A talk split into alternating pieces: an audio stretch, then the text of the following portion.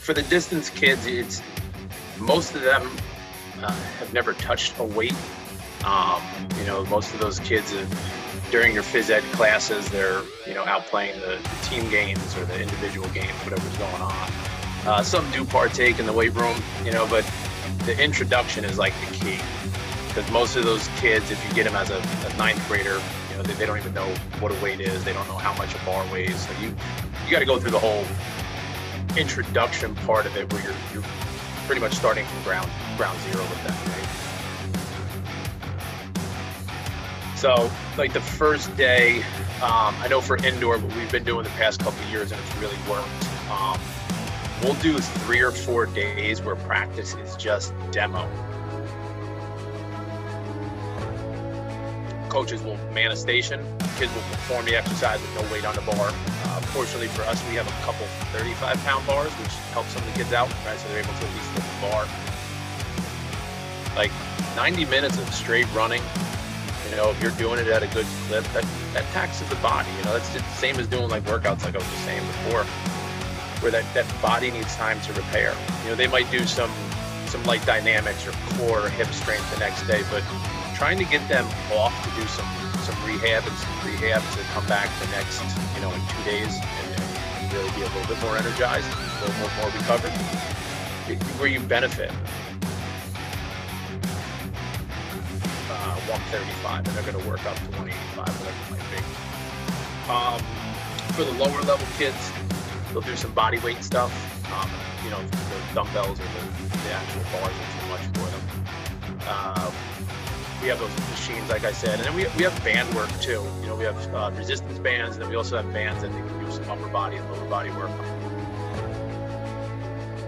But then we go to the weight room, and it would be, all right, hey, we're gonna do some bench, we're gonna do some clean, um, and then we're gonna do some, you know, auxiliary stuff, and it's gonna be a speed day. You know, and that's how you kind of pair it, try to balance it all out there. There's sport specific training with the general-specific training, making sure that they overlap and, and can be beneficial to the athlete. Right. For, you know, it does. It never fully goes. Iron Dread Podcast. You know, on a on a straight climb, right? It's more of a, a wave. Hey, this is Joe Cahill from Kingston, New York, Kingston High School track and field and cross country coach. You are listening to the Iron Dread podcast. I hope everyone has a great Thanksgiving and be well and be safe. Go Tigers. Welcome back, folks. This one is episode 47 of your favorite weekly podcast that's brought to you by yours truly, the Iron Dread Podcast. I'm your host, as always, Chris Whitaker. This one, as we said, episode 47. It's the week of Thanksgiving, the week of Wednesday, November 25th for this episode. Uh, we have special guest Joe Cahill coming in today from Kingston High School in Kingston, New York. I love having former coworkers and teammates on the show to share their stories and experiences with you on how they've uh, gotten to where they are in their particular field. All these people, I think, have great stories to share, and, and Joe is one of them. We spent a lot of time working together, and we'll we'll talk a little bit about that. Uh, we'll learn more about about Joe, have some fun with our speed set questions. Um, and learn kind of what he's doing from a strength standpoint for his distance runners. So, for those of you that are distance athletes or coaches, and uh, you're you're wondering how strength training is being used uh, to you know help a distance runner be more effective at their sport, you know, sit right in and uh, and check out this one here when you hear from Joe. Uh, he's had some very successful athletes across cross country and track and field in the New York area, which is very competitive in track and field. And uh, you get to hear kind of what he's doing. But before that, want to remind everybody to give us a follow if you aren't already following us and subscribing to the show on your favorite podcast platform Apple Podcasts, Spotify, Google Play, Stitcher, any major podcast platform, you can find the Iron Dread podcast, especially on our host platform, Anchor. Also, follow us on social media at Iron Dread Pod. Give the, the profile I follow to keep up with the episodes. uh, each week for everyone. Anything we got going on, anything exciting we got going on with the show. Uh, our audience is growing uh, each week here. We're reaching out to more and more people and more and more countries. We now span eight eight different nations for the Iron Dread podcast. So thank you to all of our international listeners as well. Hopefully you checked out last week's episode with Travis Atkinson, firefighter, emergency responder, and ER tech, as well as an educator. Uh, that was a great one. Uh, episode 46 last week with Travis. If you haven't listened to that one, go back and check it out. Um, we have a ton of a ton of episodes in the archives. This one's number 47. We're working towards milestone uh, 50 episodes of the podcast coming up in a few short weeks. So, folks, without much further ado, I give you episode 47 with my friend, cross country coach, track and field coach, phys ed teacher, all around good guy, Mr. Joe Cahill. So here we are. We're back live to record from the Sanctuarium of Strength. I'm sitting here talking with a friend of mine uh, from our my days in New York and coaching track and field. He is a physical education teacher. He is a track and field coach and cross country coach at our alma mater, Kingston High School. That is Mr. Joe Cahill. Joe, welcome to the show. Ah, glad to have glad you have me. Uh, Want to have some fun today. Uh, we we we talked about doing this for a while. Had some some other track coaches, and you know Tim Somerlad was on a few weeks ago. Tom Fossil was on uh, a Yeah. few weeks ago, and I said, you know, I, um, and your name always came up talking with those guys. So I said, you know, you know, I've been meaning to get Joe on. I've been meaning to get Joe on. Now we finally are gonna are gonna make it make it happen and talk a little track and field and learn a little bit more about you here uh, on this episode for our listeners. Sounds good. So uh, you kind of always start out with, you know, what, what's your story? You know, how how did you wind up, you know, where you are right now, coaching track at Kingston High School and teaching phys ed? Uh, well, I grew up playing, you know, your sports, you know, basketball, baseball, soccer when I was younger, and then as I got older, it was more, you know, baseball and, and basketball focused. Um, and then that kind of like ran ran its course. Uh, you know, freshman year, I played um, baseball uh, for Coach Laughlin. Um, you know, so that was that was a a good a great experience learning in the team environment and being you know one of your first organized uh, athletic programs. Um, and then sophomore year i actually didn't make any uh, of teams so you know i was i was a hater on athletics at that point you know it's the coach it's this and that. But you know when i when, I, when you reflect on it you realize i'm like "Wow, i didn't i didn't do any off season. I didn't i didn't travel. I didn't you know do any of that stuff.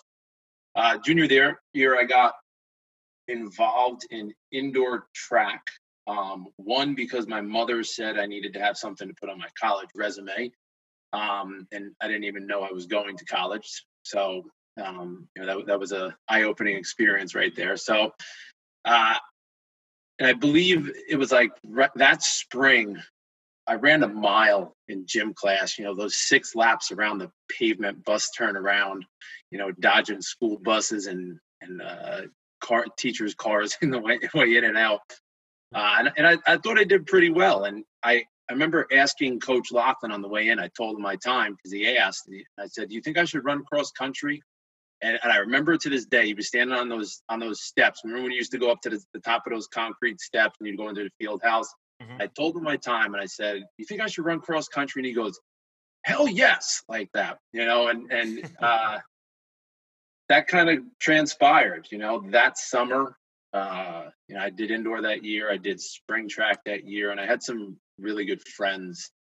Um, and I had a great coach too. Uh, coach Harney was my coach. Um, coach Mace was ended up being my coach senior year. So you know, I, I was I was fortunate to have some like, great guidance and leadership ahead of you.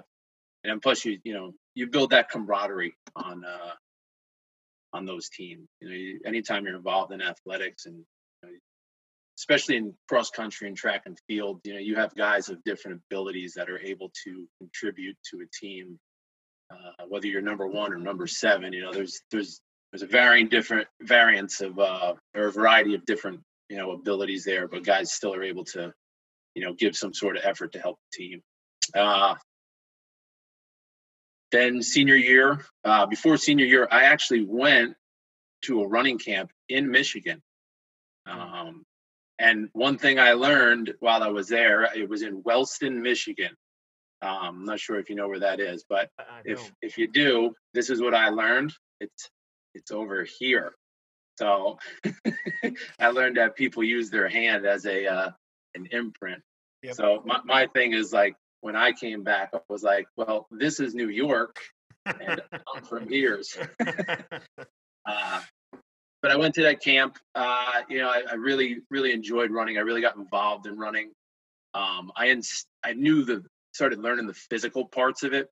I didn't really know the mental parts of it, and the you know I, I thought everything just revolved around those two hours, two and a half hours when you're at practice. Um, now that you reflect back, you're like, wow, I did I should have if I did this, if I did that, if I did this. But you know, those are the things as as you grow up, you try to and you become a coach and you try to instill that in your you know your roster at this point. Like, hey, you know, these are the things that I, I didn't do that might have cost me opportunities. I'm trying to get you guys and girls to do this to give yourself more opportunities uh, for the future. Um, then I went college. Um, I went to Adelphi down in Long Island. Um, I had a great experience. I had some great head coaches there. Um, I had a lot of head coaches there. We went through like a revolving door. Probably, uh, I think I had five or six different head coaches between the, the three seasons.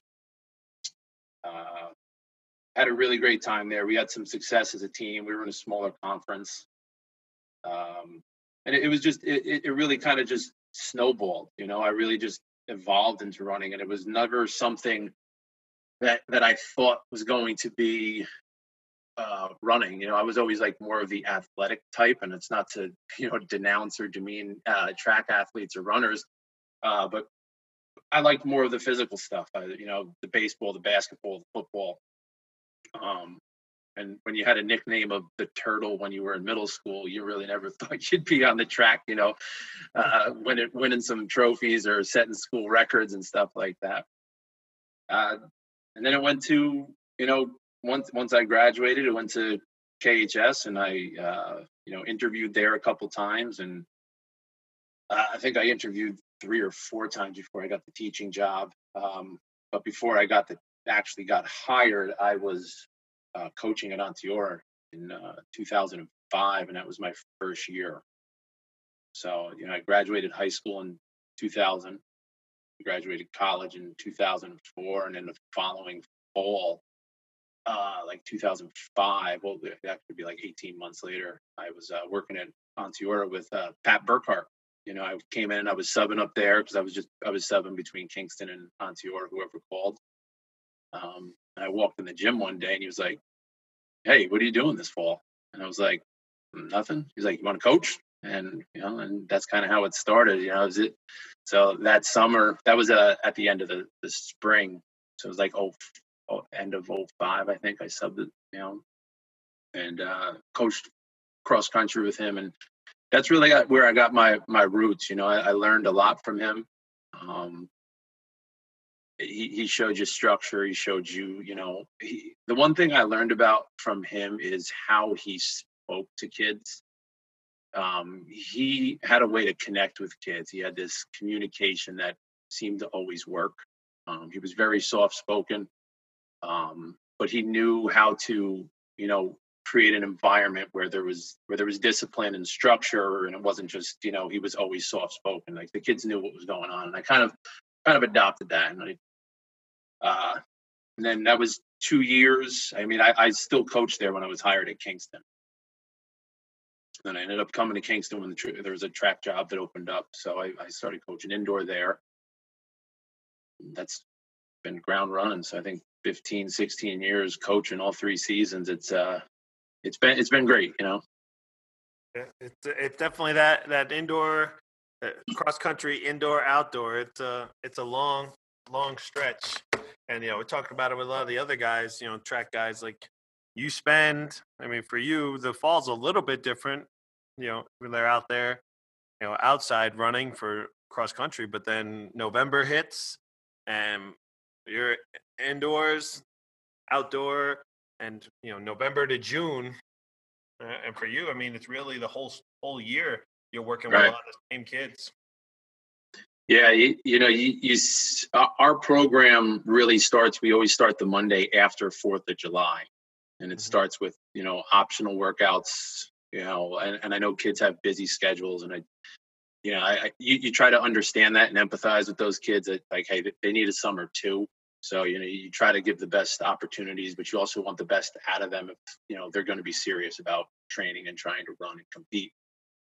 But you know, we we've been fortunate, you know, f- since I've been here, and even when I was at Onteora, that you know, cross country ran into indoor, and indoor ran into outdoor, and by the time outdoor was done, you know, after the state meet or nationals, you're already at the end of June, and you get about you know ten days or two weeks off, and you're like, oh, here we go again.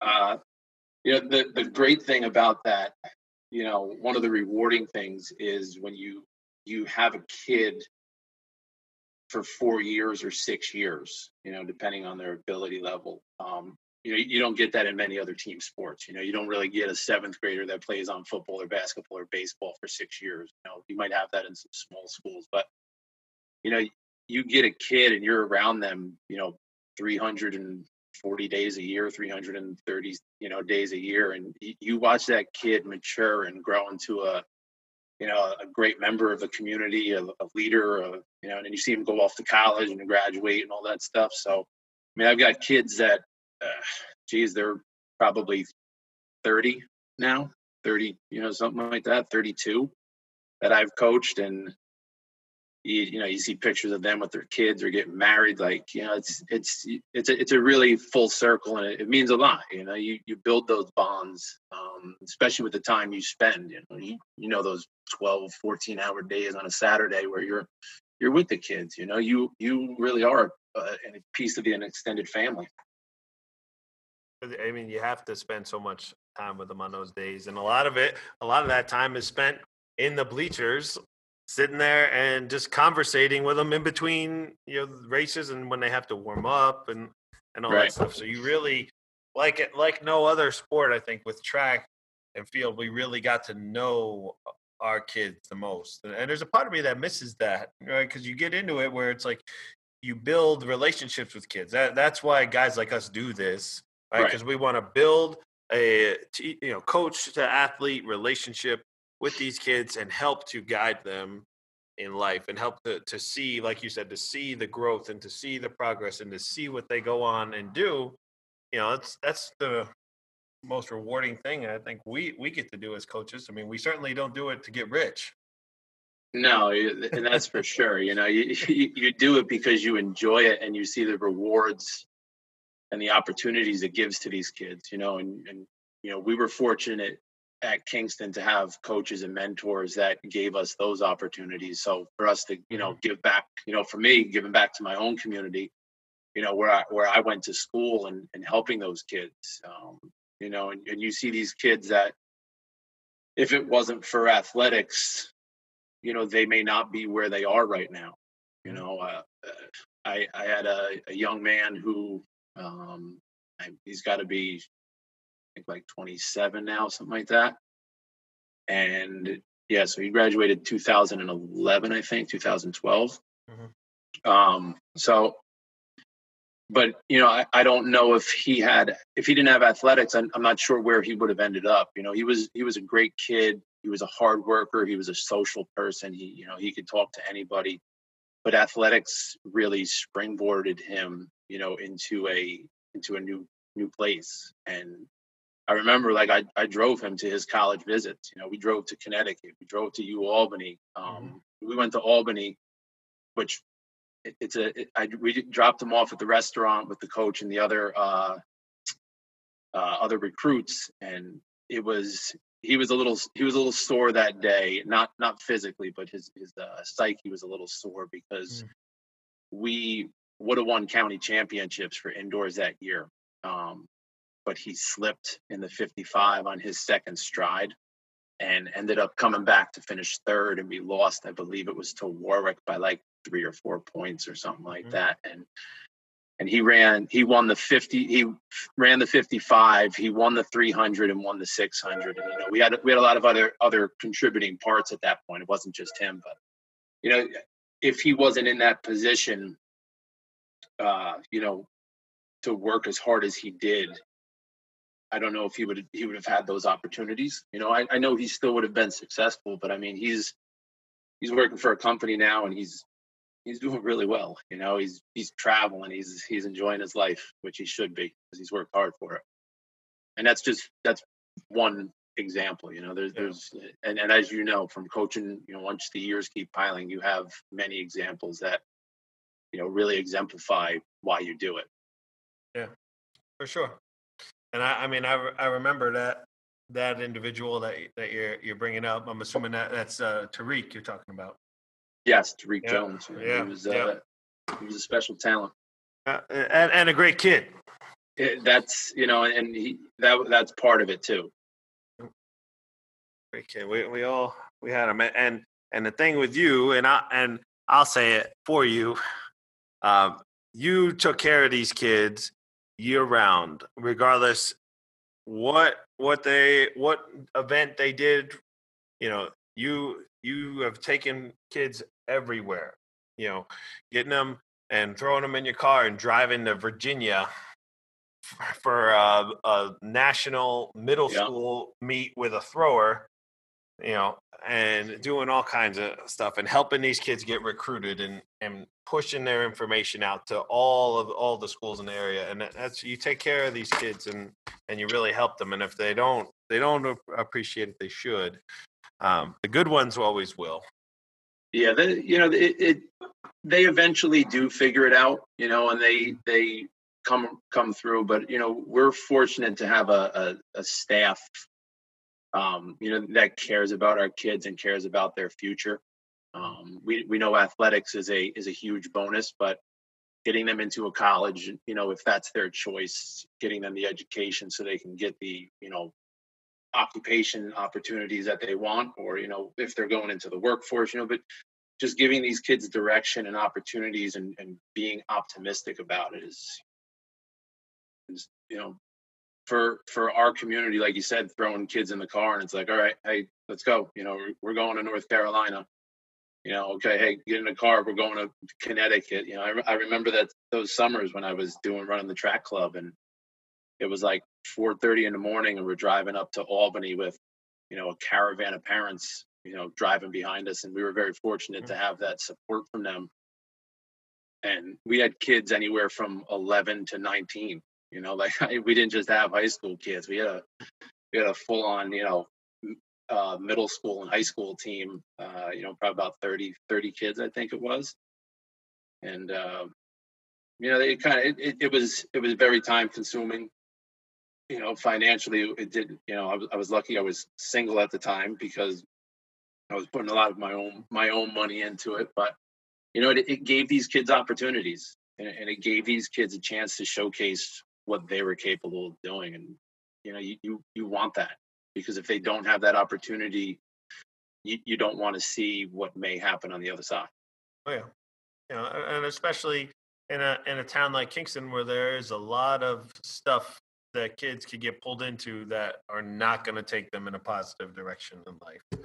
Right. I mean, that's everywhere, not just Kingston, but you know, there's there's a, a lot of a lot of stuff there that can can sway kids the wrong way and be in a positive example for them um, and keeping them on the on the right side of things uh, is you know priceless for kids. Surely, you know, it's it's it's definitely if you can, um,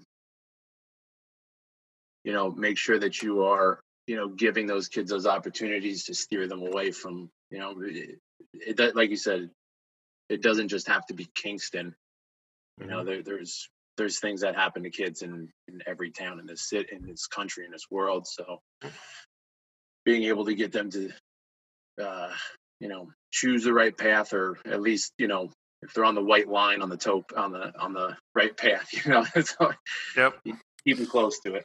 enough to just keep knocking them back over. Yeah, just just you know, you put the guardrails up for them. Uh, de- I definitely had my share of those uh, in our time together. Let, let's talk about that. Um, you know how we kind of got got got together and started working together, I wound up coaching throws in the spring, and uh, there was a throws opening, and then you you came to me and said, "You ever coach indoor?" and I and I had no idea about that. And if it wasn't for you and Marcel kind of taking me under your wing uh, and teaching and teaching me kind of how the indoor thing worked, you know, we uh, wouldn't have known what was what was going on there. I mean, I remember the first time we went to the Armory, and you could talk a little bit about that, yeah, because people have never uh, have never been there. It's a yeah, crazy, crazy um, place.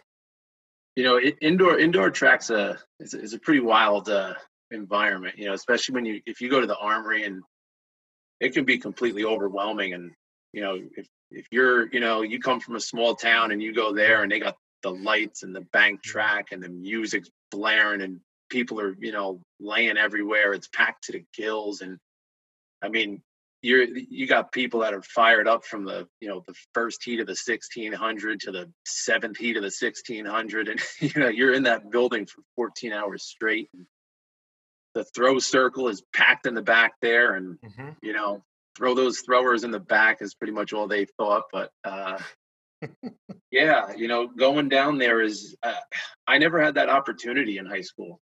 Um you know uh, we never went. So like, i remember when i went to college and some of some of my teammates were like yeah we're going to the armory and i'm like what's the armory you know and I, I they were like and they were all from like long island and new york city. So that that was like their you know that was their home base pretty much. And they're like, "What? You've never been to the Armory?" I'm like, "I don't know what the Armory was. I knew what West Point was. That was it." Mhm. So, uh, it's just going to the Armory. You know, it's when we used to do it for those. You know, you're on the bus at 5:45 and we're not getting back till 10. You remember those days? And they're just we've tried to uh, eliminate those days or reduce those days. Um, you know, for everybody's health and well-being and family. Uh, but it's it's definitely a, a, an absolutely uh, you know authentic and optimistic environment down there. You know, people are just track fans down there, and it's just you know you get juiced up, man. You get- you get fired up down there. And the competition down there and i think that was one of the best things for our kids being close enough there that it, could be a day trip like that for a meet going down there and you know because we've had some very successful kids you know come through the kingston program and you still have have them coming through the program but for those kids uh, and i'll bring up I'll bring up a kid right that i used to have the pleasure to coach and you worked a lot with this individual as well Valerie Hines needed to go down there and throw against people that could throw just as far, if not further, than her. Right. You know that if, for her um, at at the time going to West Point,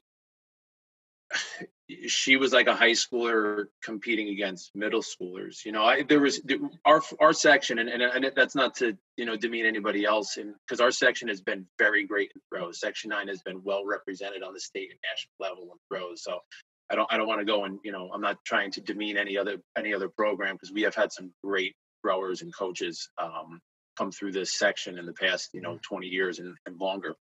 Um, but for Valerie and you know the other kids in our section to be able to get down there to the armory and realize that oh wait i'm i'm i'm just average you know or wait there's others like me out here you know it's it's really eye opening um so to be able to give those kids that experience and you know taking the kids that need that competition and then you know you see those young kids that you take like sometimes we take a you know freshman or a sophomore down there and they've they go down there and you're like wow they're like new york city and the music walks in and they're like you know deer in headlights. Um but once they get on that track you know or once you get in that circle and the music's going and you know uh just the environment you know you got you got they're hooked it's tough not to be hooked if you go to the armory and you're a young kid who likes to compete and you you know it it just brings out the best in people Yeah, especially going there for the indoor nationals. yeah you know like you said before we're, we're very fortunate that it's that it's a day trip you know for indoor nationals for us we've been uh i think last year um may have been the first time we didn't have any, but oh no, we did. Um, Lauren Townsend did make uh, nationals, so um, you know it's it. We're very fortunate that it's in our backyard per se. You know that we can take these kids down, or their parents can take them down, or you know the year that you and I went down, we took the train because there was a foot and a half of snow out there. Um, Yep. so you know, it, it's it's it's great to have that luxury, and we have this amazing complex, and we don't just use it for nationals. We use it for you know, hey, let's go to this invite. It fits our team. It fits our team uh, roster. Um, you know, let's really take a couple kids down there and get after it. Yeah, it's a it's a crazy place, and you know we had many, many, many Saturdays there, and just think about all all the people that they pack in that place. Think about it in in November of 2020. The am- Yeah. the amount of people they could pack in there. Wow. Yeah, I, I, I think they said their capacity is five thousand, and I, I think on times they were they were over five thousand. But Oh, uh, their plan is for for quarantine. Well, not quarantine. Uh, for you know for the situation we're in with COVID, that I think they're allowing a thousand people in. So you know, obviously these invites will be a lot smaller. Um, you know, I, I do think you'll start seeing a lot more invites. I think you'll see those weekday invites that'll you know pop up to get some kids in. You, you're going to need more opportunities. Um, you know, for these schools that are able to compete. You know, we're we're still up in the air. I'm not sure. You know, we're we're slated to go, but um, I, I remember listening to the podcast with Tom Fassel, and, and you know, he said, you know, be like water, and you know, you. It's true, you know. This you have to be forever changing with this. You have to take the shape of whatever that day brings, because you know the the consistency of this is you know one day you're doing this, one day you're doing that, but that's you know if that's not life and track and field, you know, in athletics as it is anyways, you know, you you know, one day you wake up and you're like, oh, I'm a little beat up, or one day "Ah, I don't feel like going to practice. You know, you you have to you still show up and you you know you just modify and you adapt to it and you get after it.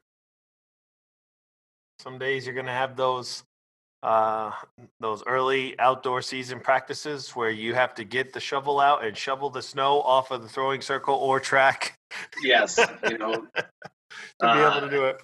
us in us in New York State, you know, and probably out there in Michigan, I'm sure you you know the the lake effect snow that we get, uh, or you get. We you know we don't have much of it, but um, you know there's parts of New York State that just they get hammered.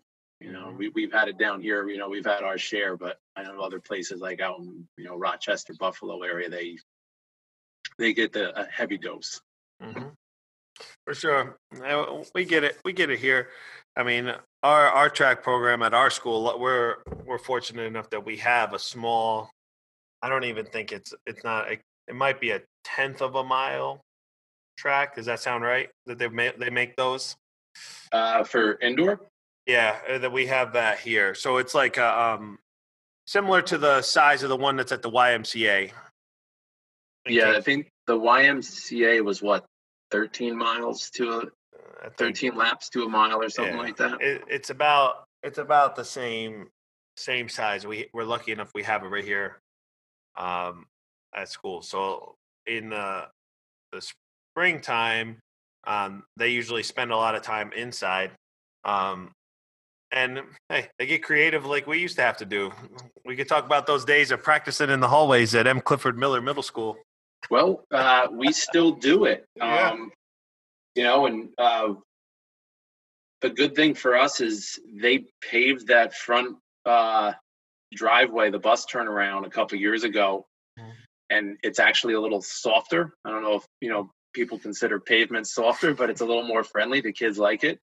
Um, you know, we I know you used to do a lot of throwing off the sidewalk or down in the in the, and you made that uh, the throwing circle the one time. The we still have that in the in the closet. Um, but they just put up new um, sidewalks, and I'm like, well, this these are going to be great throwing circles for practice. You know, you're going to give the kids a nice smooth opportunity here. Just you know, bring your towel or your broom and sweep them off when we're ready. Mhm. But yeah, that's you know, we're I know it's not ideal, but you know, you think about other schools that that don't have. I mean, I, I know Miller's not the best. It's one, two, three, four, five, five and a half turns, four steps, a down ramp, a doors that close on you. But you know, it, it's it's some semblance of a of a turn of a track. You know, some people don't even have the the the full hallways like that. They might just have a straight. And we have the fitness center there too, which you know has been a, a huge part of our program over the last ten years. You know, the, the weightlifting has really taken off for you know male and female athletes, not just track and field, but all over. You know, the last ten years, I'd have to say it really jumped. You know, it started kind of getting in uh, when I first was was there, but wasn't really like something that you did on a daily basis. But then as you learned, it was like, oh, oh yeah, you know. And once you implemented it, you saw those those jumps that they made. You know, and I don't mean to use that as like no pun intended there, but they they you know saw these drastic improvements from lifting, whether you know it's just maintenance lifting or you know preseason training lifting. You know, it all went and aided as a as a as a bundle to help them improve by the end of the season. Mm-hmm. Absolutely, and that's the one thing that I've always respected about about you is you're a distance guy who understands the value of strength training to not just your sprints and jumps and throws, but to everyone, to the, those distance kids as well. You know, a lot of times there's like this stigma that you know, all of a sudden, if these kids come in and start lifting weights as a distance runner, you know, they're going to put on all this muscle and be slow and not be able to move. And, you know, for the distance kids, you, you, I mean, as you know, they're if they're running those miles and miles, they're not going to build that muscle mass. But all they're going to do is, you know, fortify their strengths. You know the last the past four or five years i'd say past four years i mean we've i when i first started everything was like three sets of 15 three sets of 20 right? That was the whole distance uh you know hey we're gonna we're gonna do the lighter weight we'll do more aerobic lifting um which which was it was good you know it, it definitely got early season getting the kids in shape and stuff like that. I think that aided them but as you went on and as i learned more it was like uh yeah we're doing a five sets of three deadlift. They're like, wait, what?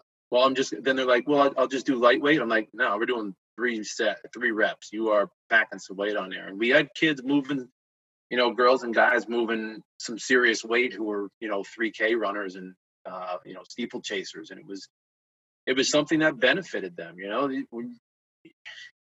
at, at some point in those, in those races, you know even though it's aerobic you know it becomes anaerobic at some point and you you need those strength you need those uh you know those fast twitch muscle fibers and even from the the durability standpoint being right. able to hold up like people forget and, and i know you know this but people forget how physically demanding the sport of running is how much of a toll that takes on your body with each step how right. many how many you know hundreds to thousands of pounds of force are going into those joints with each step you know, and you got to be strong to be able to hold hold up you know? right you know you just think about it just from a you know just from a posture standpoint you know standing up being you know if you're able to you know do your basic functional strength training uh, to help yourself out uh, you know just standing being at a track meet as a coach and you're like, wow, you know, I do my your posture is going to be a lot better. You're not going to wake up with you know those knees and back injuries and you know sore. Um, but for those kids that are putting the added force on, right? You like you said, you're they're putting these thousands of pounds of pressure per step, and you know you you add in steeplechase barriers or hurdles or pole vault or you know these rotate you know the rotations that they're doing in the circle and triple and long jump right these are like added forces that like uh, you know, exempt um, that go beyond those thousands of pounds of force. You want it's body armor for them.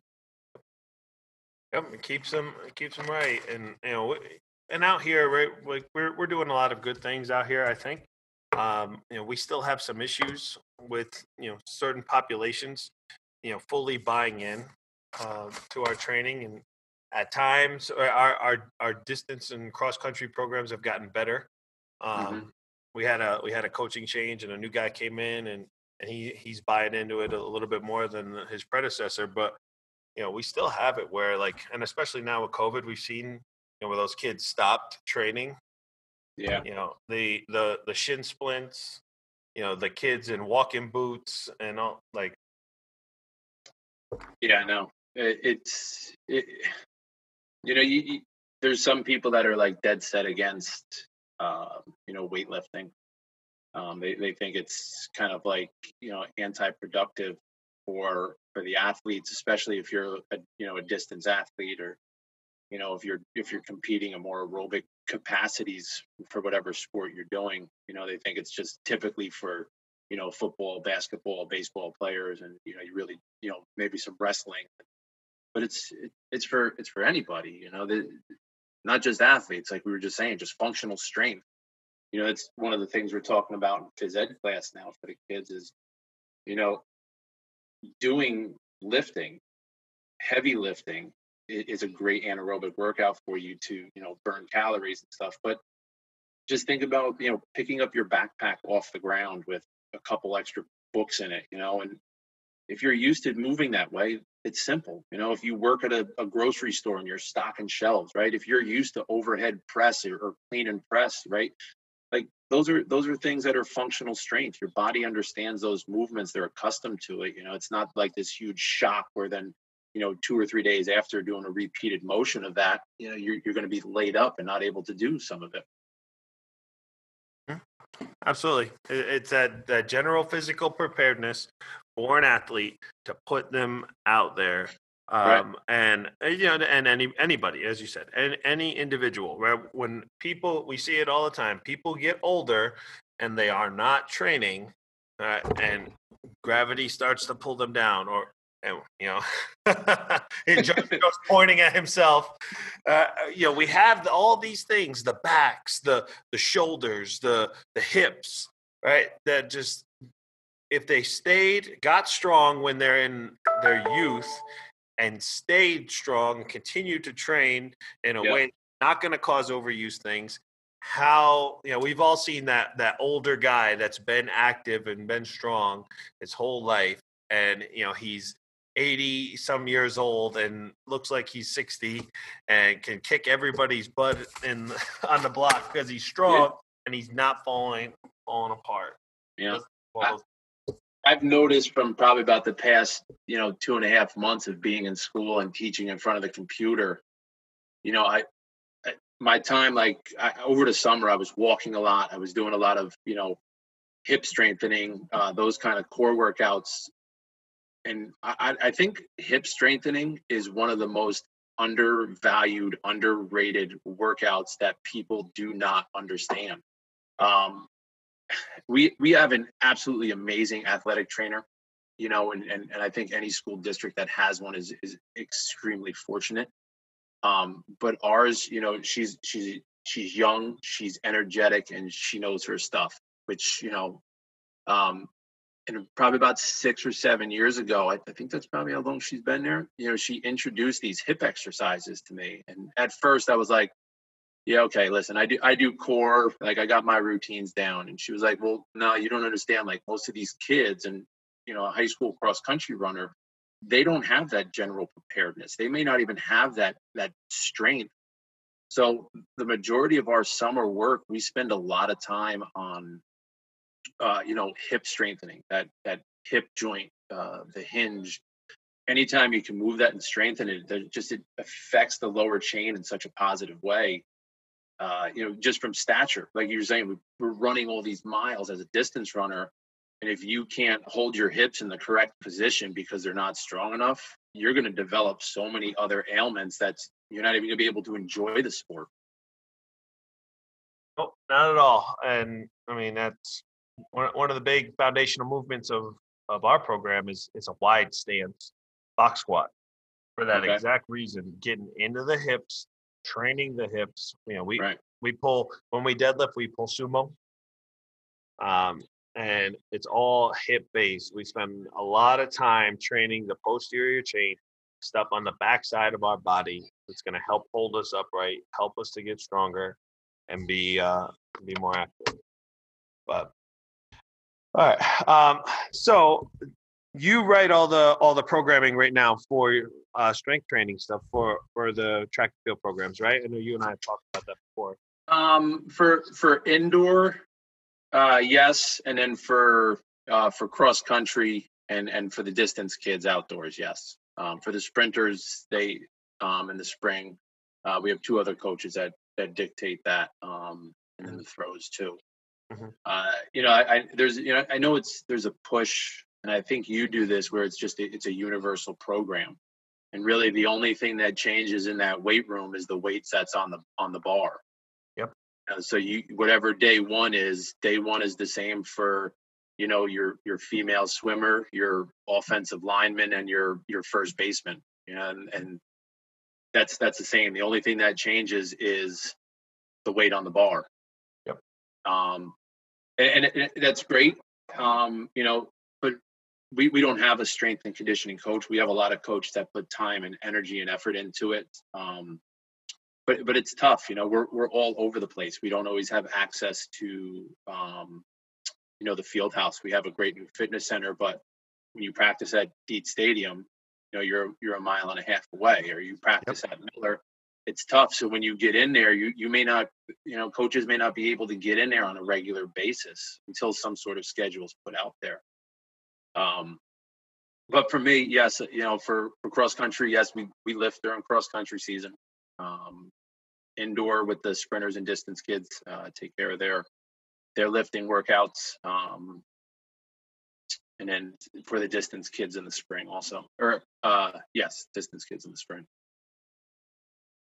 Uh, and I would love to hear about how you set that stuff up. If you'll share it with us, we're going to take a brief break for a word from our sponsors, and then we'll come back and we'll have uh, Joe lay out how he sets up his training for his distance athletes. Sounds good. This is Dane Roach, owner and head powerlifting coach at Power and Performance, and you're listening to the Iron Dread Podcast. So where we left off, uh, Joe is going to tell us how he sets up his strength training for his distance athletes. Joe, the floor is yours. All right. Um, you know, for the distance kids, it's most of them uh, have never touched a weight.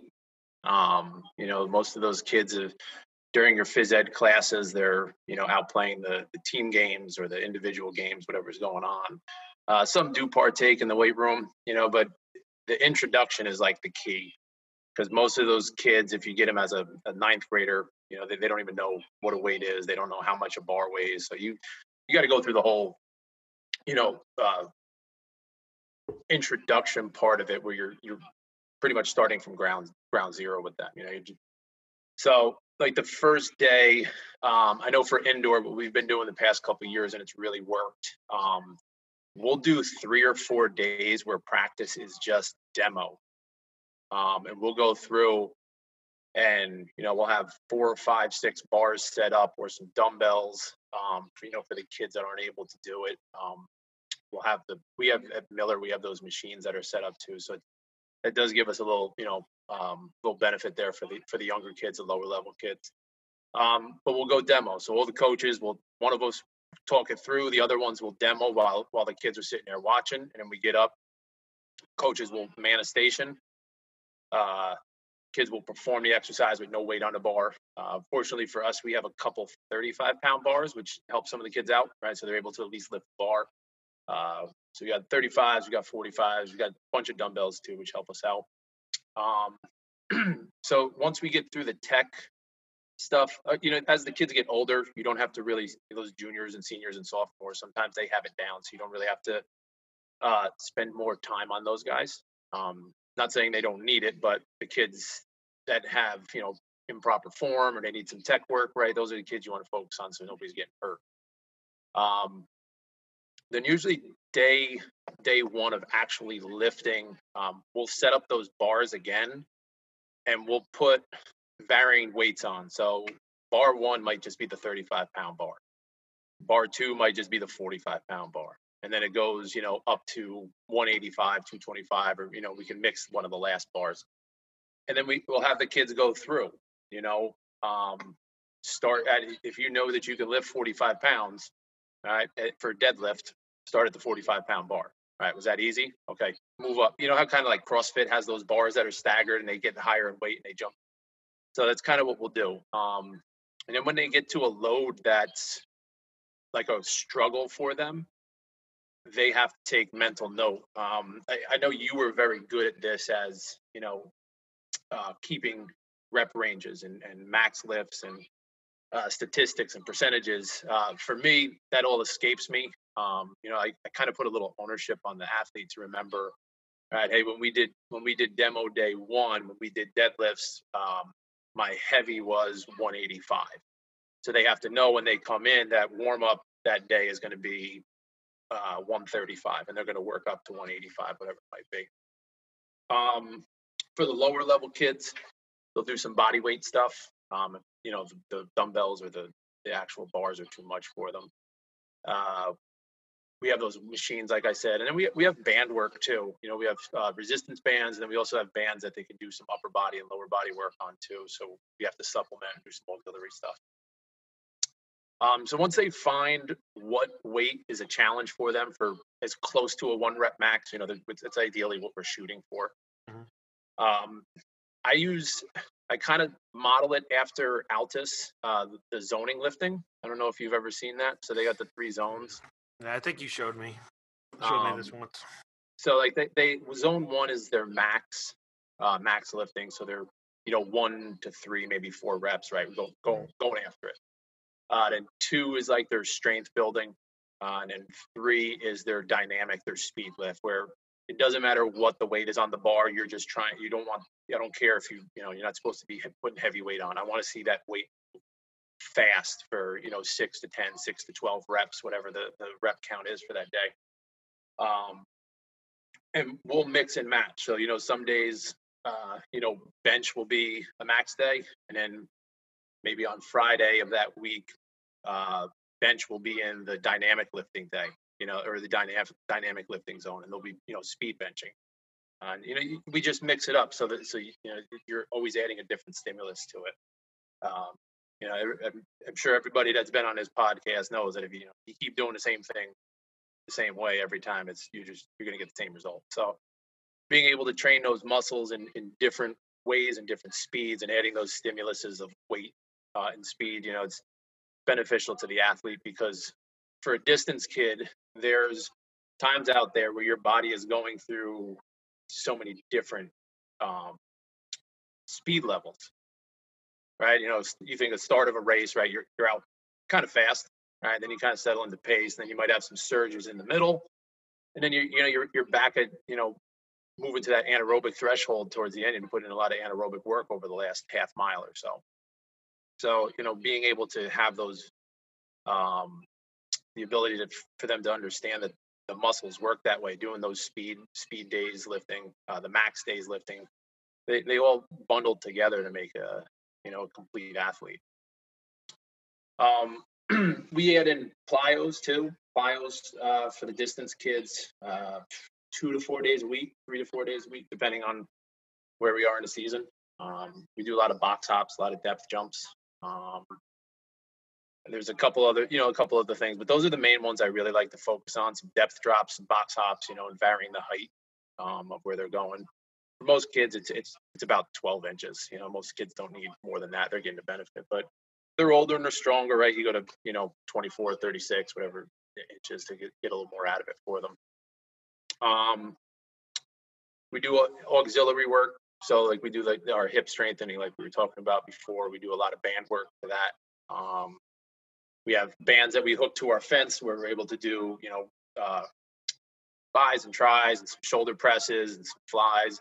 Um, if we're like we're at the stadium, we don't have full equipment available to us. You know, most of the time, if we're if we're at Dietz, it's you know uh, deadlift, shoulder press, clean and press. Um, you know, there's a couple other there. You know, um, what's the other one I'm thinking of? Um, I'm drawing a blank, but oh, cleans, you know. So those, those are, you know, the, your essential building blocks right there. Yep.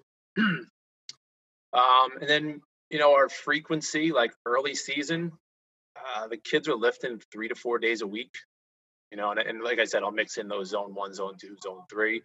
Some days it, it won't even be a zone; it'll just be body weight. Some days it'll just be all plyo, you know, Um, then once we reach mid mid season, it's like two to three. Um, still mixing in those zones, and we're those kids are lifting. They're lifting heavy. Um, you know, on, on days they're doing those two reps, those four reps, those five reps. Um, so they, their body's used to it.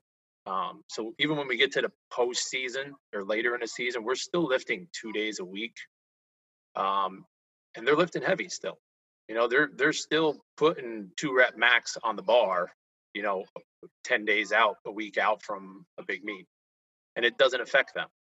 So you know, what I try not to do is in the last third or quarter of a season, you know, however long the season is, um, or however I'm, you know, able to break it up.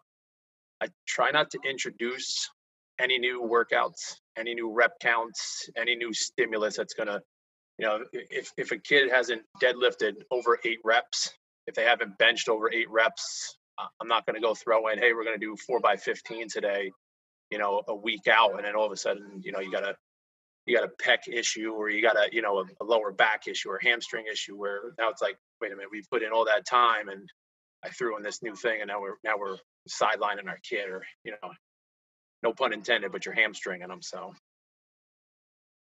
Yeah i mean it's you gotta you gotta be smart with it and a lot of people are afraid um, especially later in the year to continue to train him.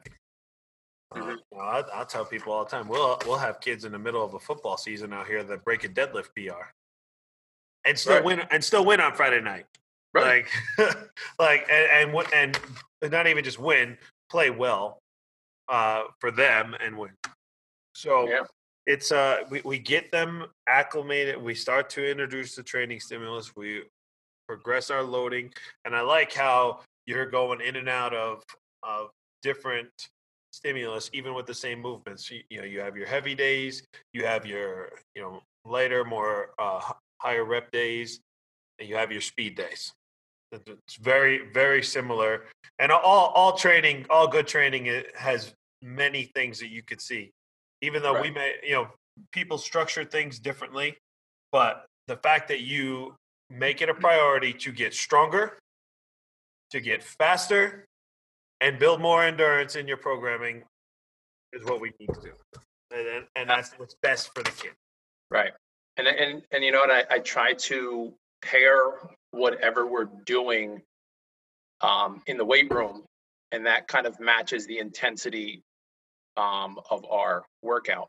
So if we have a dynamic day where the weight is light and we're moving fast, like those kids are going to be doing max sprints that day. We're going to be putting on quite a bit of load of running like it's tough to tell a kid, okay, hey, we're going to do max for five seconds. You're going to do five of them with six minutes rest in between.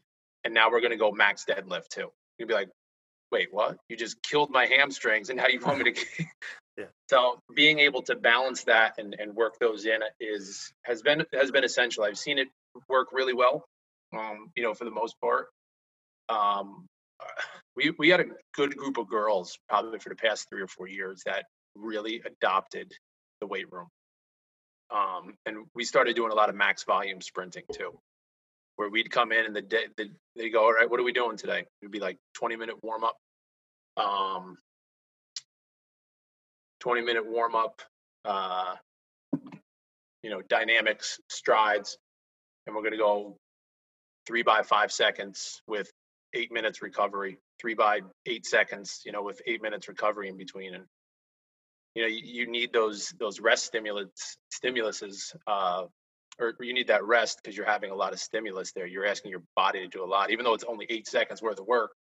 You know, the, the central nervous system really needs some time to recover there. So but then we go to the weight room and it would be all right hey we're going to do some bench we're going to do some clean um, and then we're going to do some you know auxiliary stuff and it's going to be a speed day you know, and then that's how you kind of pair it and try to balance it all out there.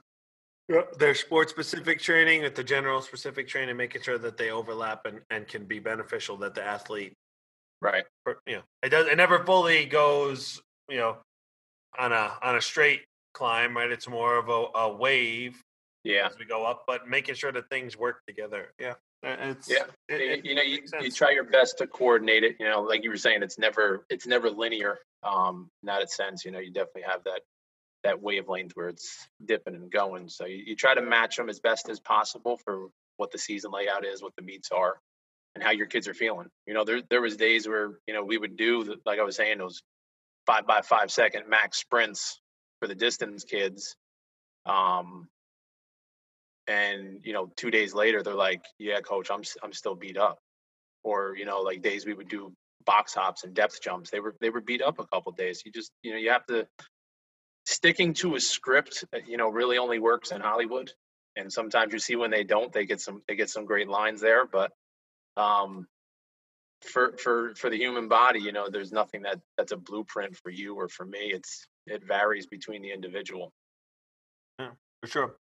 And, and at times you got to pull back and you got to recover. Like I I'm, I'm constantly adjusting training for kids, and you know, thankfully with us, the way our program is, it's it's uh, just simple little tweaks where you know the, the the core is there, and I know you're the same way. The core of the of the training is there, but if I need to adjust something, turn something down here or turn something up there, it, it's it's very easy. Just changing a movement or changing how something's done Right. makes life good. Um, and recovery, right? We do a lot of recovery work, and I know that that's something that you instill in your athletes too. And what are what are the kind of things you're doing with them to recover?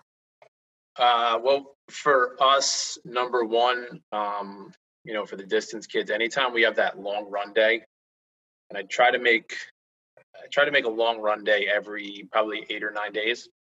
And you know, at this point, most of the kids are up to you know like an hour and a half if they've been doing it. You know, um, and the next day is off. Like 90 minutes of straight running. You know, if you're doing it at a good clip, that that taxes the body. You know, that's the same as doing like workouts, like I was just saying before, where that that body needs time to repair. You know, they might do some some light dynamics or core hip strength the next day, but trying to get them off to do some some rehab and some prehab to come back the next, you know, in two days and and and really be a little bit more energized and a little more more recovered, it, where you benefit. Um, you know, when I first started, I look back at some of the workout plans that I put some of those kids through, and I'm like, wow, they really did well, but I wonder what the, how they would have done if I gave them a little more rest. Mhm. Um, and we had some really great athletes back then that put together some great performances. Um, but I just think if I was able to incorporate more rest for some of those kids, would that have benefited them more, in, you know, in times in, in performances? Yeah, absolutely. I mean, you always always th- throw in some stuff at them to, to get them to recover. Um, have Have I ever shared with you the concept of body tempering? I don't think so. But that uh, I had, a, geez, quite a few episodes ago now. I had uh, a strength coach on. Uh, she's originally from um Rome, New York. Now she lives in Florida. Autumn Swavely. Uh, I forget which episode she was uh, was on right now off the top of my head, but that's worth going back and listening to. She talks about the concept of body tempering, which is basically concentrated foam rolling um, with with weighted rollers.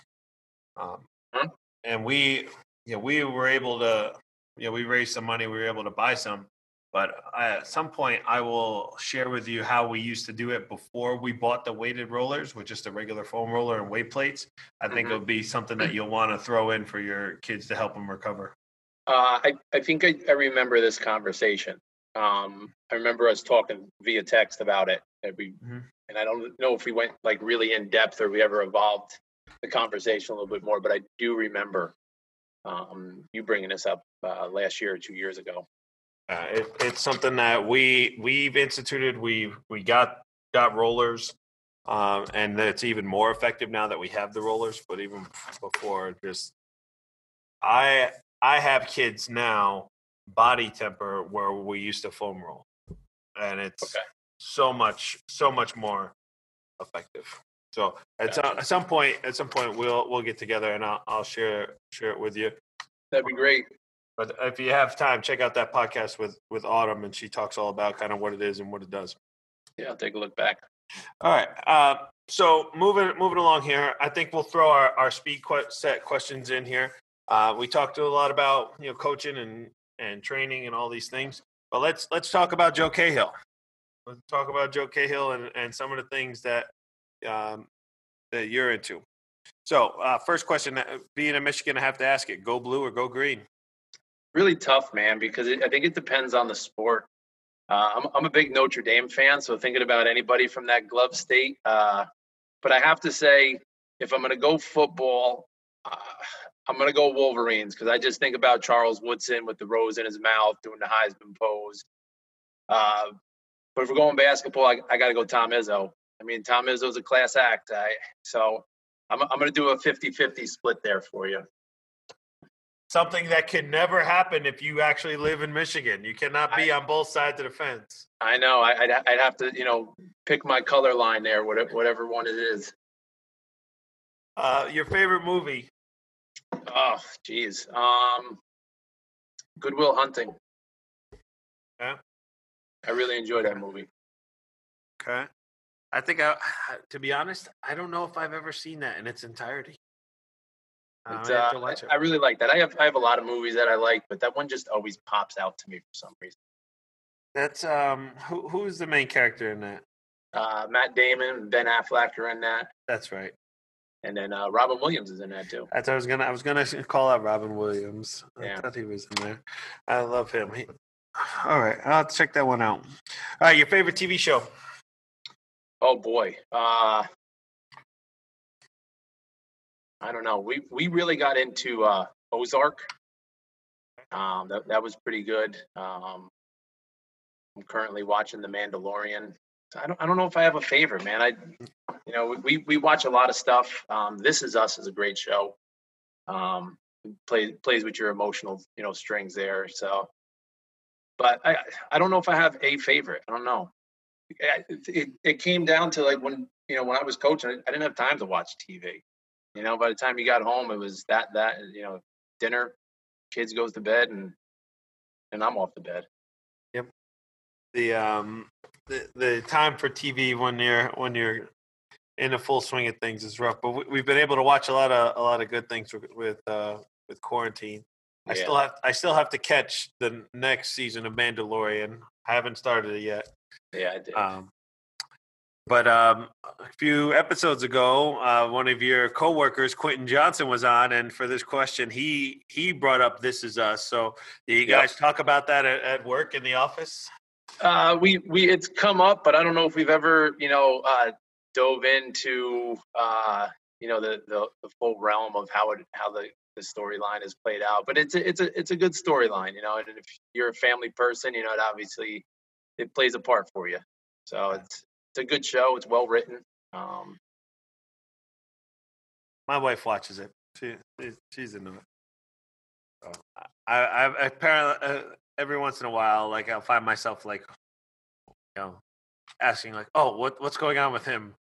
Uh, and I was like, "Oh, this show jumps around too much for me." She's like, "Oh, well, you got to pay attention to the whole thing." yeah, it does. It it does like the the time bounce, you know, where it's in the future, then it's in the past, and it's present day. So it's uh, you know, you kind of have to pay attention to that stuff. Yeah, uh, I'll I'll go watch South Park instead. It's sometime I, I did that last night. I we got we got home and I was like, she was like, "What do you want to watch?" Or it was after dinner and Jack went to bed and it was like, "I'm just gonna put on Family Guy because it's just like background noise. like it was kind of comedy. It was mindless. I didn't have to Yep. listen to anything. I didn't have to pay attention. Yep, that's that's what I do. the The South Park pandemic special was pretty good. It was worth. I I worth heard watching. that. Right, your number one hobby. Uh, geez, uh, family right now. You know, I before it was coaching and running, and past two years it's been it's been family.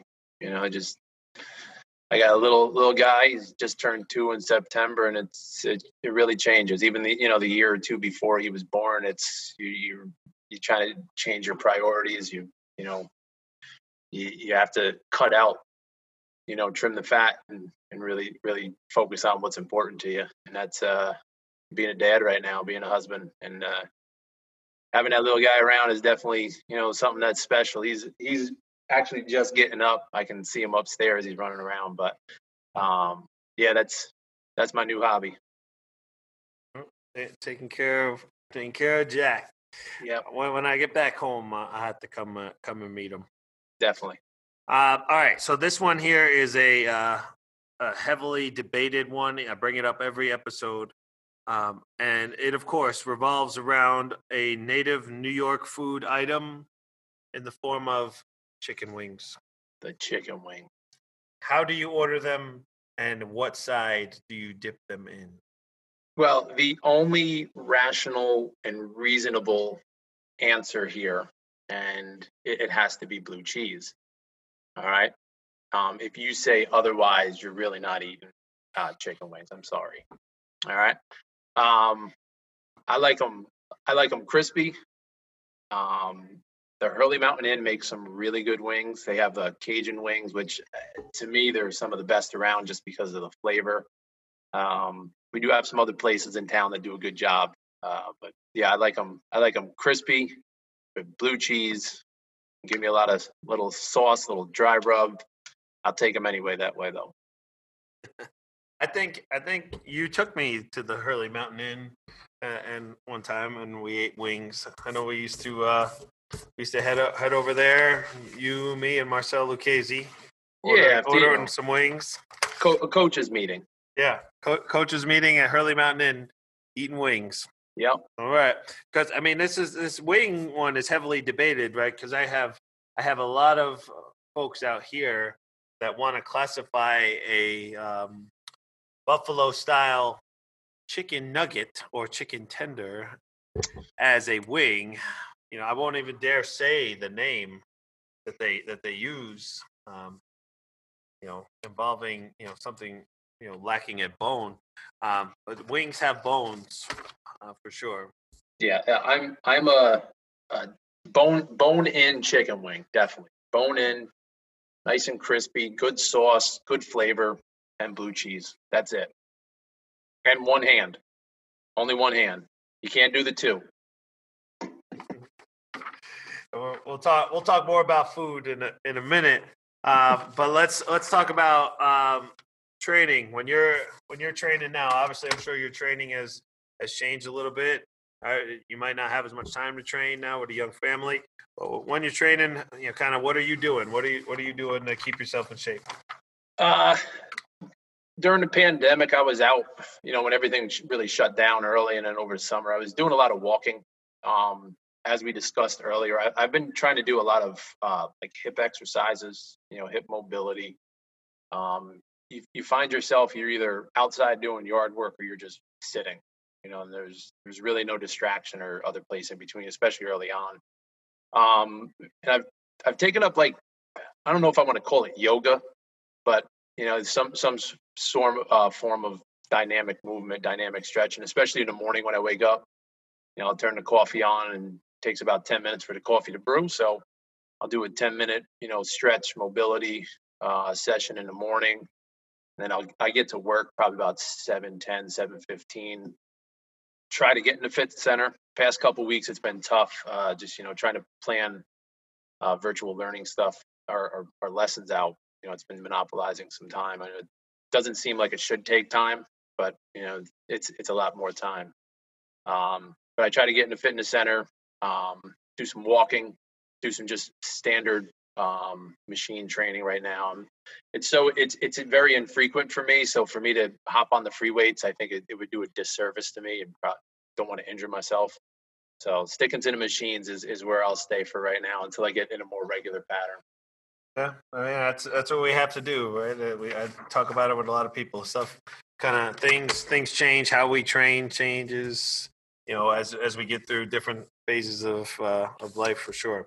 So you mentioned earlier that you played a lot of sports growing up. Uh, could you pick one as your favorite? Uh, to play, I, I love the game of baseball, man. Like just even if not playing it, just watching it. Uh, there, there's there's just so many intangibles in the game of baseball. Um, you know, I, I like sports equally. Uh, I, I've become like a big fan of volleyball after I graduated college. You know, I played volleyball in town uh, for quite some time. Uh, but I have to say, game baseball. You know, it's it's it's simple, but it's complicated at the same time. Uh, so I, I enjoy it just because of the history behind it.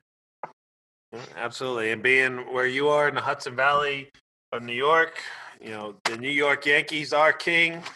I know They you're, are. I know you're a Yankee fan. Out here, I gotta hear about the Detroit Tigers all the time, and uh, everybody just complains about how bad they are.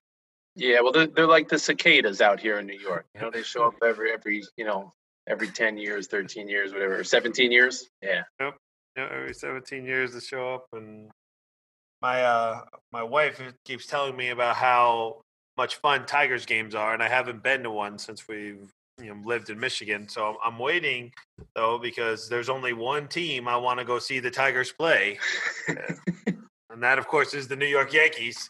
right. Well, my my wife and I we've checked off three or four stadiums so far together. Um, I have a couple more myself. I'm up to I think seven, seven or eight. But we would like to do every stadium too. So if we are ever headed out there to uh, wow, what's the name of the ballpark out there? Uh, it's um, Comerica. Comer- I was going to say Comerica Comerica. I wasn't sure if Yeah. that was Chicago. Yeah, Comerica Yeah. Park, right? Yep. I would definitely like to take check out a game. Yeah, I mean, I've told you told you guys, you know, the other day when we were talking with everybody, you know, I got I got plenty of space for people to crash. You know, I got four bedrooms in the house, and There you go. two two guest rooms ready to go. One with a king size, one with a queen size. So enough enough room for you and the family to come out and and go go down to Detroit. Detroit's probably about forty five minutes to an hour from.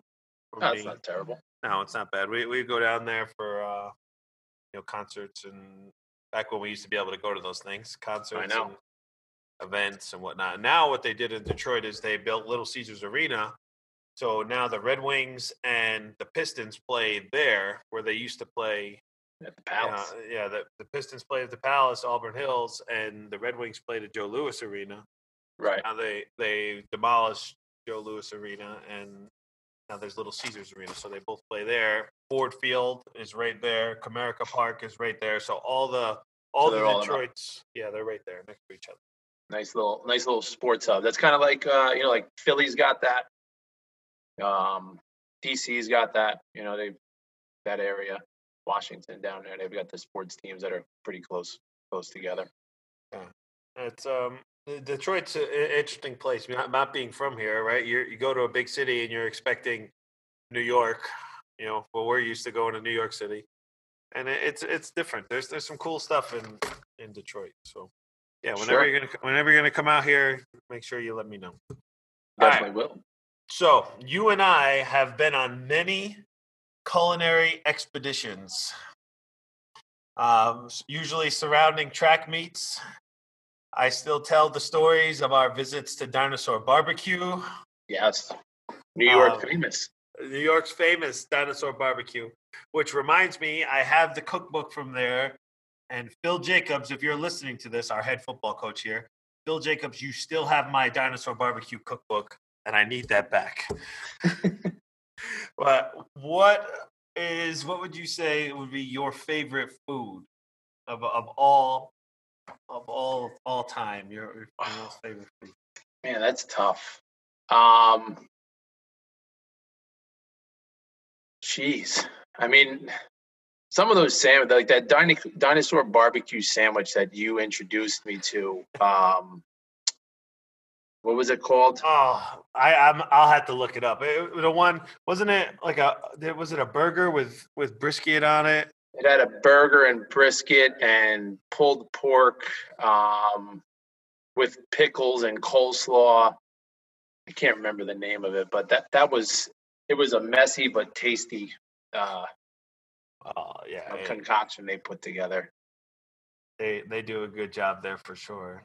I'm on, I'm on the website right now. Shout out to Dinosaur Barbecue, uh, with a chain um, barbecue restaurant in New York. Not really a chain. Is it called so the Shed? maybe I, I'm I'm on the I'm on the website right now. We we are gonna we are going to give uh, Dinosaur Barbecue their just due. Of course, it wants me to go on some thing where I cannot find it. The barbecue plate, the combo plates, the bunch of different plates, cheese, brisket sandwiches, power couple, pork sandwiches, Cuban Memphis. Nope. We're looking. We're almost there. Barbecue cheesesteaks. I don't even know. It, for some reason that name that you said the, the shed sounds it, it literally had everything on it folks i mean i'm not going to keep keep our listeners waiting too long on this but it, it was it was all the things that a man or woman could love and barbecue put on the one roll or bun as they say out here i say a roll and everybody looks at me like oh it's a bun Right. but it, it's deliciousness and i can't find it i can't find it on their website but i'm sure they still make it it is indeed a delicious concoction i mean we've been to quite a few dinosaurs Yes.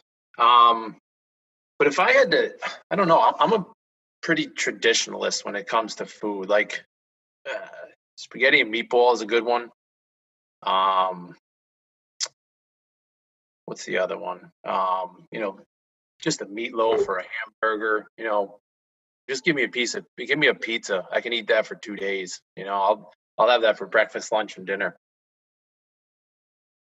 yeah it's uh, a, a lot of people say uh, pizza comes up a lot when i when i ask this question especially with folks from new york Yes. We- so it's a, it's one of like wings pizza is one of the things that we native new yorkers take pride in Sure do. Now I, I went to I went to Chicago and had the Chicago style, and it was good. Deep dish? I've had the Chicago style deep dish. I enjoyed it in a different way though than I enjoy our native New York thin crust. I got it. It was called the pork sket. The pork sket. That's exactly what it was called. Yes. And I didn't, I was on the website and it's not there, but it popped in my head. And that thing was loaded with protein and sauces and toppings. And get your bib out if you're going to order that. Yeah. It was probably like I don't know, half a foot tall Oh, yeah. uh, sandwich. Yeah, delightful. Yeah. Ah, hey, one has to have a moment and remember the greatness of I the, know. I, of I the might, I, might sket. have, I, I might have to take a nap just thinking of that thing. yeah. All right. So now let's talk music. Uh, do you have a, a favorite music genre? Uh, man, you know, you know, I am. I still love my old school hip hop. I love that music. Um, for me, it was, you know, I grew up listening to that, and you know, as you were growing up, you're like, how could anybody hate this music? And then, you know, your parents are telling you it's bad, and now I'm at that age, and I hear what the kids are listening to. um, but uh, old school hip hop, old school rock and roll, and give me some country music too, and I, I can I can throw a mixtape or a playlist together with all three of those, and I can I can go all day. You know, I, there, there's good good value in all of it. Um, I became a country fan because they used to play the Yankees on the country station here in New York um, on the radio. So when I would come home from work or practice, you know, the Yankees, I'd put the game on at night. But then when I got in the car in the morning, there'd be country music on. And all of a sudden, you know, like that was back when you know Zac Brown was just coming around. I was like, oh, this guy's not bad. You know, and now you've got you know Jason Aldean and Luke Combs and all those. I know I'm missing a few, but they, they just they have some good music. They got catchy tunes and they sing about relevant stuff. You know? Stuff that stuff that connects with you. Yeah, you know, classic rock does not go away. So classic rock is classic rock. No. It will, classic rock will, will never die. And the fact that you work with Tom Lachlan every day means that there's classic rock going. There is there's classic rock going all day.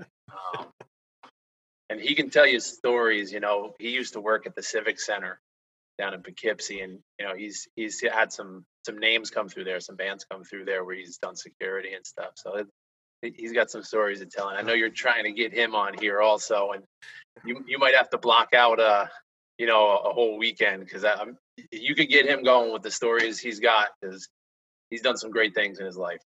Yeah, and- I know, and he, he's been such a, a, a big influence to so many too. Like I, I would, I lo- love to have him on. So, Coach Lachlan, if you're listening to this, I, I'm going to say publicly on the air for all my listeners, Tom Lachlan uh, from Kingston, New York, wants you on the Iron Dread podcast.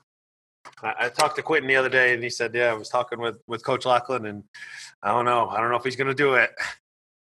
You, you, you know, like speaking with him, like I, I've known him on many different levels now, right? So I knew him as a student um, as an athlete, as a coworker, and like now as a friend. Like so, we, our, our our relationship is like you know evolved, and the topics that that man is knowledgeable on, it, it's really tough to match wits with that guy. Um, he can he can discuss anything from the weight room to the stock market to athletics to cars, and and he'll give you good information on all of it. You know, and he's he's one of those guys. He's like, you know, he's for me, he's like he's like a second dad. You know, like I've I've gone to him and be like, hey, coach, I got advice, and like like you heard me, I still call him coach, right? I very rarely call him Tom. So uh, yeah, I mean that guy that guy is culture to all be, and he's he's diversified in his uh, in his hobbies. So he's a he's definitely somebody who has influenced a lot of people in our town. sure. And I'm I'm gonna get him on. I'm not gonna I'm not gonna quit. I'm gonna just start bugging him. Uh, he, he said he wants to talk with me about how we're doing strength stuff out here. So I'll use that. I'll use that as leverage to get him to be on the go. show. Put the bait in the water. Yeah. All right. So with, with music, where we're talking about music, um, we have a a segment each week where our guest picks a weight room song of the week. So it's a, a song that fires them up, something that is their you, know kind of a, a song that they they like to listen to, you know, song that they love. Um, and I put it on a playlist on Spotify. We have our Iron Dread Weight Room Song of the Week playlist, and uh, people can go on and listen to the song in their entirety. Uh, I play a little snippet of it at the end, and then they can go to the playlist, listen to the whole thing. So, Joe Cahill, my question for you is: What would be your choice to add to our Iron Dread Weight Room Song of the Week playlist? And it- there's there's a lot of good songs out there to get you fired up. Uh, jeez, um, one that I, that I do like. It was on a pod. It was on a, uh, a playlist on Spotify when I when I was going to the gym more frequently. Um, and I think it was uh, Dio. I think it was um, Rainbow in the Dark. Rainbow in the dark. Yeah. And I mean, Okay. there, there's other ones like there's a couple Motley Crue songs when the guitar riff comes in and it kind of gets you going.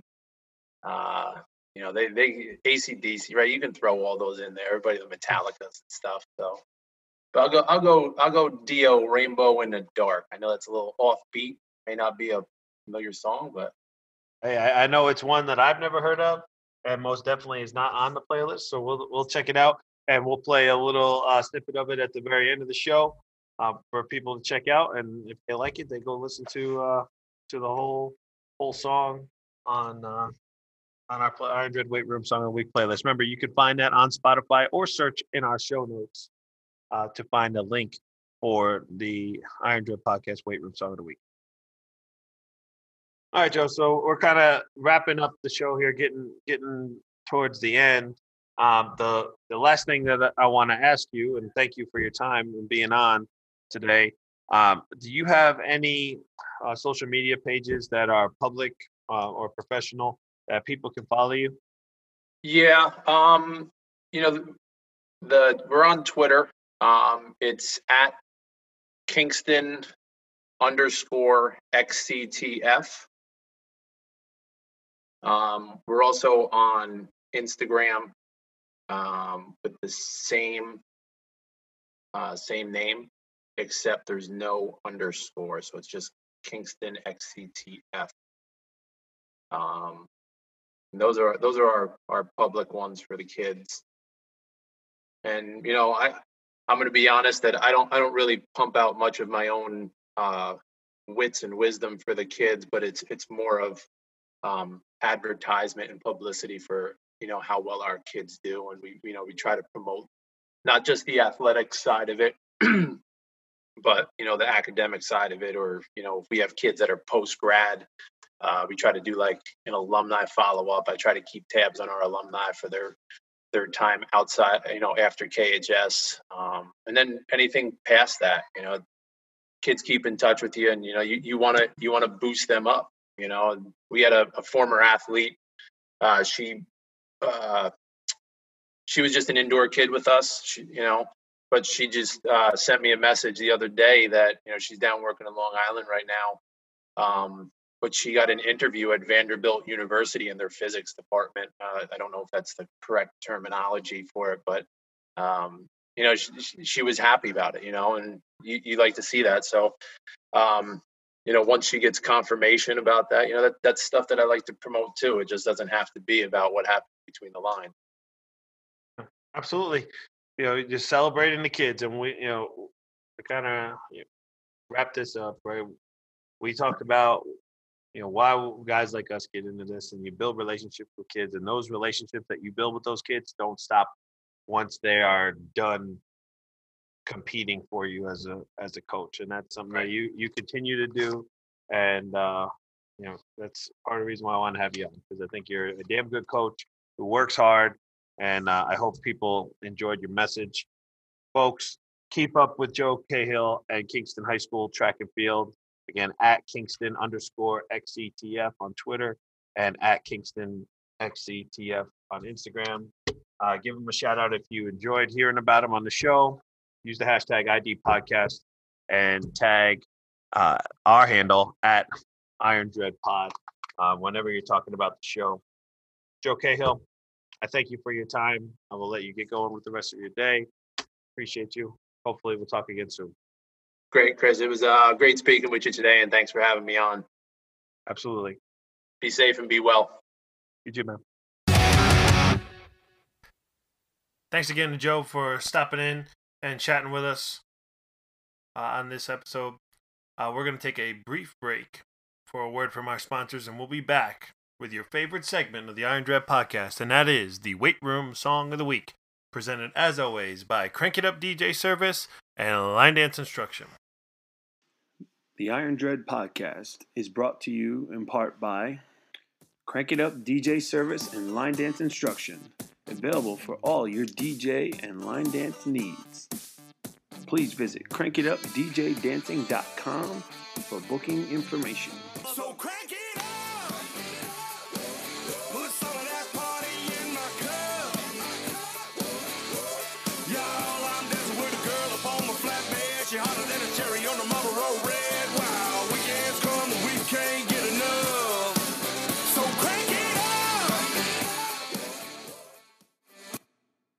Hey everyone, this is Gina Hensley, Michigan State Chair of USA Powerlifting and owner of Gaioso Powerlifting. You are listening to the Iron Dread Podcast.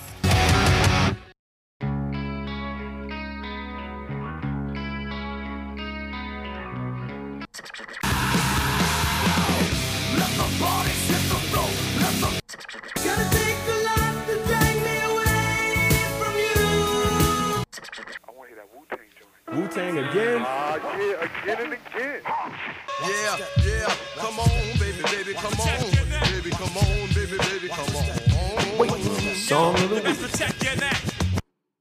So here we are. It's time for this week's Weight Room Song of the Week, presented to you as always by Crank It Up DJ Service and Line Dance Instruction. Visit crankitupdjdancing.com for more information. This week's song chosen by our special guest, Mr. Joe Cahill is Rainbow in the Dark from the rock band Dio and their 1983 album.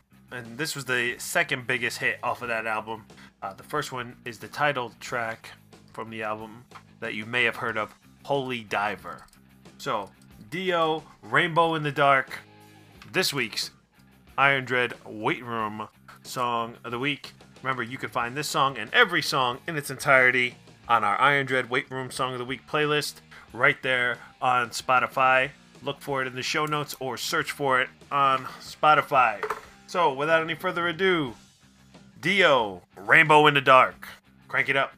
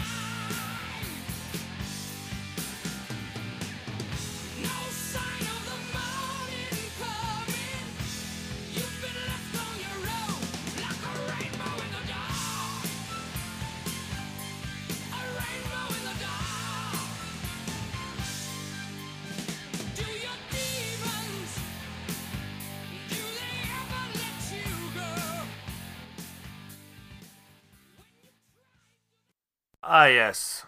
This week's weight room song of the week from Dio Rainbow in the Dark, chosen by our special guest, Coach Joe Cahill. Again, remember you could find that song in every song on our Iron Dread Weight Room Song of the Week playlist on Spotify. Just search it out on Spotify or find it in the show notes. Well, folks, that's all I have for you this week. Hope you enjoyed the episode. Thank you for listening. Remember to follow us on social media at Iron Dread Pod. Subscribe to the podcast so you get episodes automatically sent to you each and every week as soon as they post.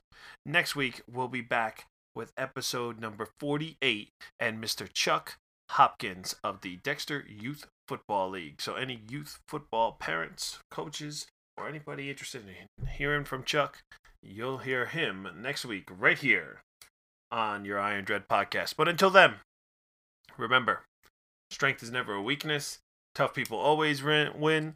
Around here, we're becoming Dread stronger. I'm Chris Whitaker, signing off.